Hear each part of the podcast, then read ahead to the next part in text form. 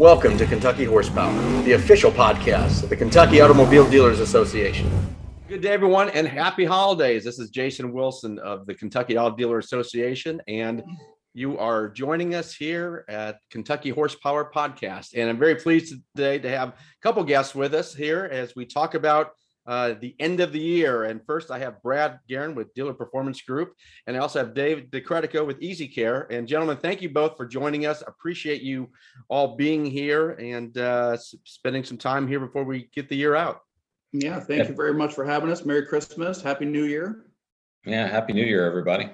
For sure, for sure. So as we get to the end of the year, I know you all talk to dealers throughout the course of the year, and given your areas of expertise and emphasis and the things that you work with our dealers on, 2021 has been confusing, to say the least, as it relates to tax policy and where we're going to end up this year and what that's going to look like potentially moving forward.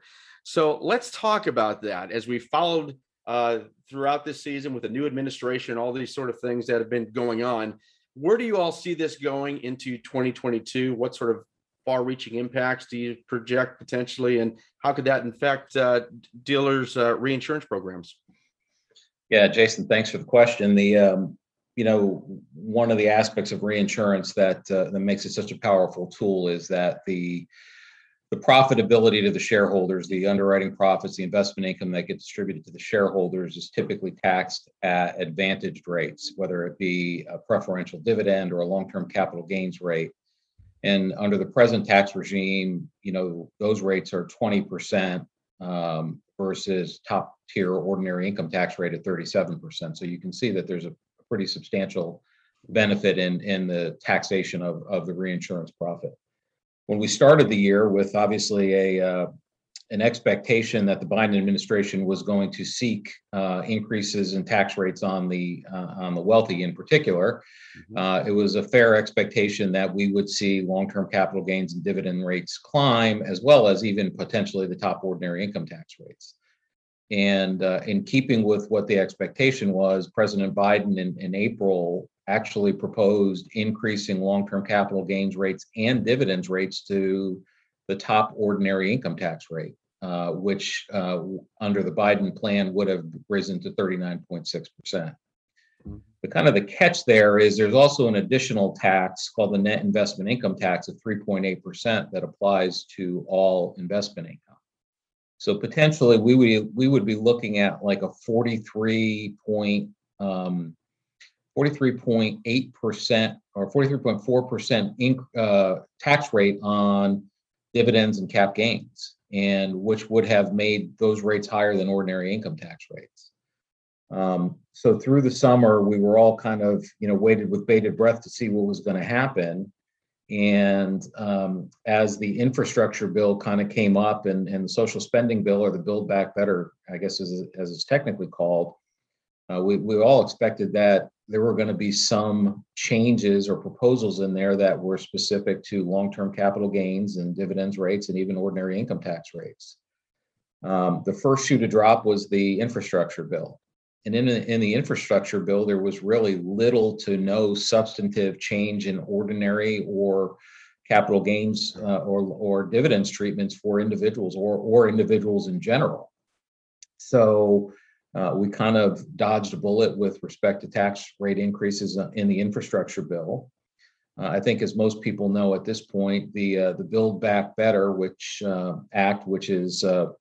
passed the House, has stalled in Congress, largely as a result of Senator Manchin's, lack of support for the bill. And obviously, nothing's going to be done in 2021. I think it's fair to say that 2022 doesn't look any brighter for the passing of that.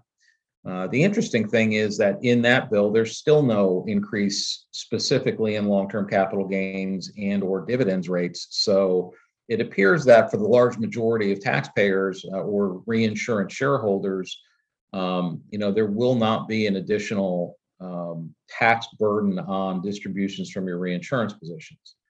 Now, the only thing I'll caveat there is that the Build Back Better Act does have some surcharge tax rates on very high wealth individuals, like $10 million plus income. And those surcharge rates would apply to investment income and long-term capital gains and dividends. But for the large majority of shareholders in reinsurance positions, we don't expect to see an increase in the rates as a result of this act. So, well, and long story short, I think, you know, we're kind of in the same place as we started the year, and without any expectation of change, certainly before the midterms. Well, given what you mentioned early on, when following this through what was potentially projected, which later is almost twice where we are right now, safe to say that the way this has shaken out is to those in this audience watching or listening, everyone's best interest that it stayed sort of where it is and will continue to be that way as it stands right now, which sort of leads to the next part of this discussion, as there are things that dealers can control in their stores, and then there are things that we're talking about right now that are beyond their control. But nonetheless, you try and plan as best you can, factoring in all those things.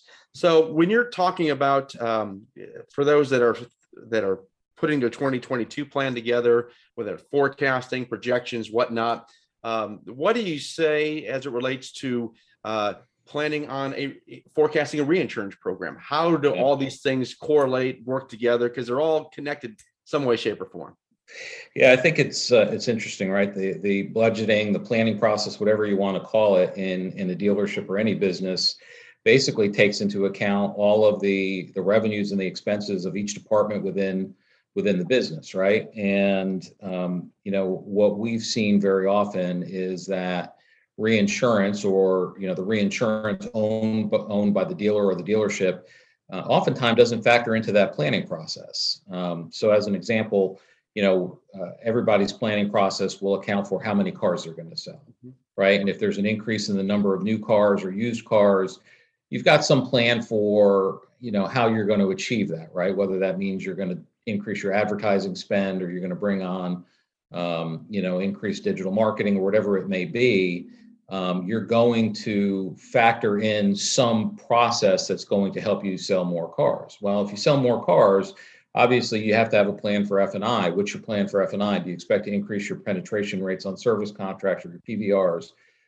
The idea here essentially is what's happening in your reinsurance as you sell more cars, as you sell more F&I.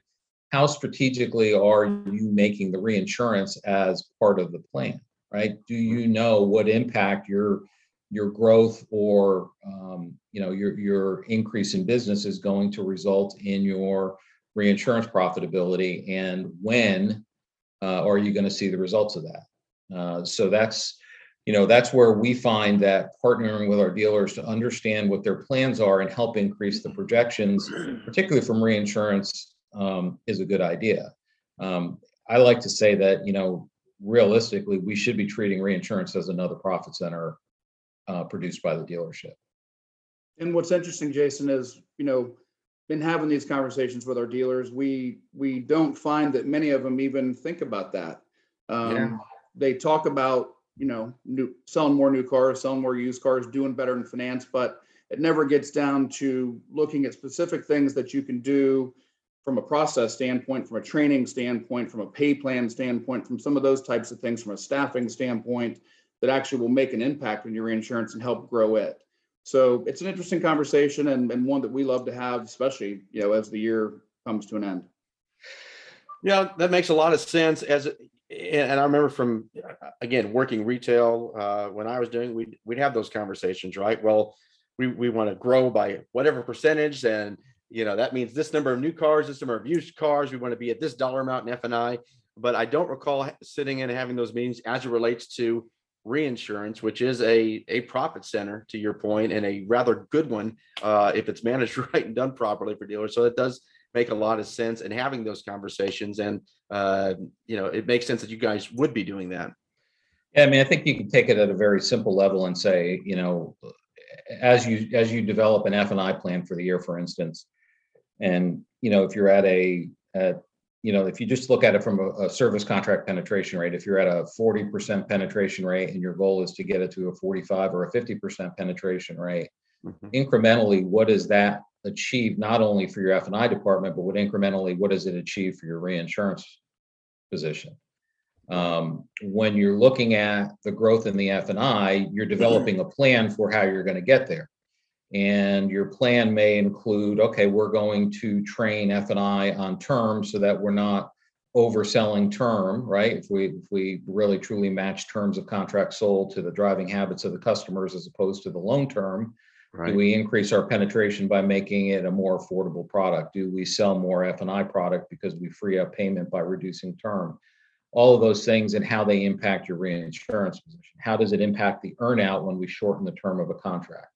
Those are important things to factor. And, you know, interestingly, most companies will do pro forma projections for dealers when they start the relationship or when they're attempting to win the business. I always think that an annual pro forma is a good thing to do is, okay, here's what our plan is. Let me see what the incremental growth in our F&I business is going to do or create in our reinsurance, and how does that schedule out in terms of when that money will be available for distribution, should I decide that I want to tap into it? Yeah, and also, you know, Jason, it's a good time to talk about products being sold in the finance office. You know, are there additional things that maybe you've shied away from in the past as a dealer that may make sense now? Are there things that you should maybe not reinsure right now based on the climate? But all of those things are things that a dealer should think about as the year ends and as they start to forecast for next year with specific focus on the F&I department. You know, Dave, you may want to touch on some things about, you know, investment return, right? So there's multiple different structures of reinsurance, obviously, but there are ways to maximize investment return, taking surplus distributions and putting them in a surplus account to get a higher rate of return.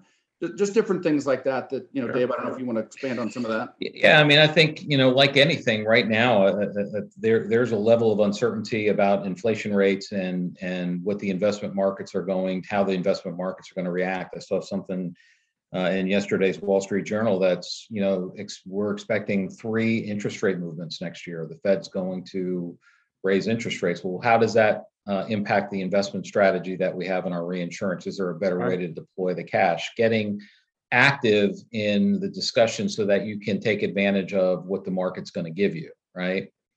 I just think the discussion overall ought to be, you know, one that occurs regularly and is reevaluated. I want to position this as, you know, there's this phrase that I've heard that, you know, since I've been in the car business that the set it and forget it, right? Reinsurance shouldn't be a situation of set it and forget it. The goals of the individuals, the goals of the businesses change regularly. As they change, we need to make sure that the structure that the dealer chooses to use as a reinsurance vehicle matches or is able to accommodate the change in the goals and the objectives. So having a realistic conversation with the company that's managing your reinsurance position is an important aspect to the growth of it and the success of that company. You know, one of the other things I think that is in particularly important right now is we've seen quite a few dealers looking at taking increases in the labor rates in their service departments, right? As it becomes more difficult to find service technicians, as it even becomes harder to source parts, you know, the cost of repairs is increasing. So we have seen where dealers have increased the cost of their hourly labor rates. And I want you to think about how that impacts reinsurance. It doesn't necessarily impact the business that you write going forward, but if you take a $10 increase in your labor rate, it impacts all of the business you've already sold. All of the claims on the business that have already been sold are now going to be performing at a higher loss ratio because of the increase in the labor rate. Now, I'm not suggesting that you shouldn't take an increase in the labor rate. What I'm suggesting is that you ought to have a conversation and say, okay, we're going to take this increase. What impact will it have? How do we adjust going forward to ensure that we perform at the level that's adequate or what we deem to be successful so that we're profitable on a going forward basis? So having the conversations as a regular part of your business review is important so that you are, managing the success that you want to achieve. Yeah, it really comes down to, like everything, engagement, right? To be engaged in these sort of things, to have these conversations. This is a very different item than, say, a 401k plan where you just have money sitting in a certain type of fund that's, and you just sort of leave it there, that set it and forget it mindset versus this business, as we just talked about, what's going on over the last year and where things could be and where things could go. And there's still those, we'll always have those conversations. So safe to say, with the number of dealers you all work with throughout the country, I guess what I'm hearing from you all, those that are very engaged and having these conversations and planning, not surprisingly, their reinsurance programs are performing probably at a much higher rate than those that have that set it and forget it mindset. Yeah, I think that's absolutely correct. So I think the other piece of this, and Brad, you touched on it earlier, is the training aspect of this. I mean, to say you want to increase your F&I goes beyond products. I mean, people is what really drive this. And I know you spend a lot of time on training and talking about training. Yeah, so that's a great point. Obviously, multiple different ways to do training throughout the year, whether it be offsite, whether it be in store, whether it, having speakers come in and do stuff. There's all different kinds of ways to train. But I think, from a year-end planning perspective and looking at 2022, I think that needs to be part of the conversation. Mm-hmm. I mentioned a minute ago, looking at products, what products are we going to sell? Making sure if we do add something to the menu that our people know how to sell it, that it's put into their pay plans, they're getting paid to produce it, that it's either good or bad for reinsurance and making those decisions. But training at the end of the day is where kind of the rubber meets the road and where it's going to happen, right? If you want to have a successful reinsurance department, you have to sell the stuff. And in order to sell it, you have to be properly trained. That also goes into, the last time we had a podcast, we talked a lot about the CFPB and the new stuff with compliance. So training is a big, big thing, obviously, for making sure that we're compliant and we're doing everything as we're supposed to. So we're not, drawing attention to ourselves that might find ourselves in court one day. Right. And that climate is not going to change anytime in the near future. As far as that CFPB, again, we'll probably have future conversations on that because that is going to continue to evolve. And I foresee that in talking to others like yourselves and being much more aggressive in our space. Yeah, definitely. Just because I forgot to mention it, one of the strategies, a dealer probably should look at making sure that their partner that they're with can provide is online training as well. Having access to 24/7 material for your staff. So make sure that's part of your plan as well. Put together a calendar, just making sure that we're doing everything we can. Good. Well, gentlemen, I feel this has been a really good conversation. Before we sign off, is there anything else either of you would like to add or circle back on? Actually, I think I'm good, Jason. Okay. Yeah, I think, just listen from everybody. We at Easy Care and Dealer Performance Group, we've had a long relationship with the Kentucky Auto Dealers Association. Our heart is certainly with all the people affected by the tornadoes, and we are keeping you in our thoughts and prayers. Well, thank you for that. And speaking for KDA, I can tell you all and those listening or watching that Dealer Performance Group is a vital partner of this association, has been engaged for many years now, and does a lot of business in the state. So I would say very strongly, if you are considering or looking at F&I provider options, could not give a stronger endorsement than Dealer Performance Group. So we really appreciate all that you do in the state, all that you do for our dealers. You're a big part of our association, and thank you for taking a little time before the year's out here and talking about these important items. I appreciate your time today. Yeah, thanks, Jason. Happy New Year, everyone. Happy New Year, everyone. All right, take care, and we'll see you next time on Kentucky Horsepower.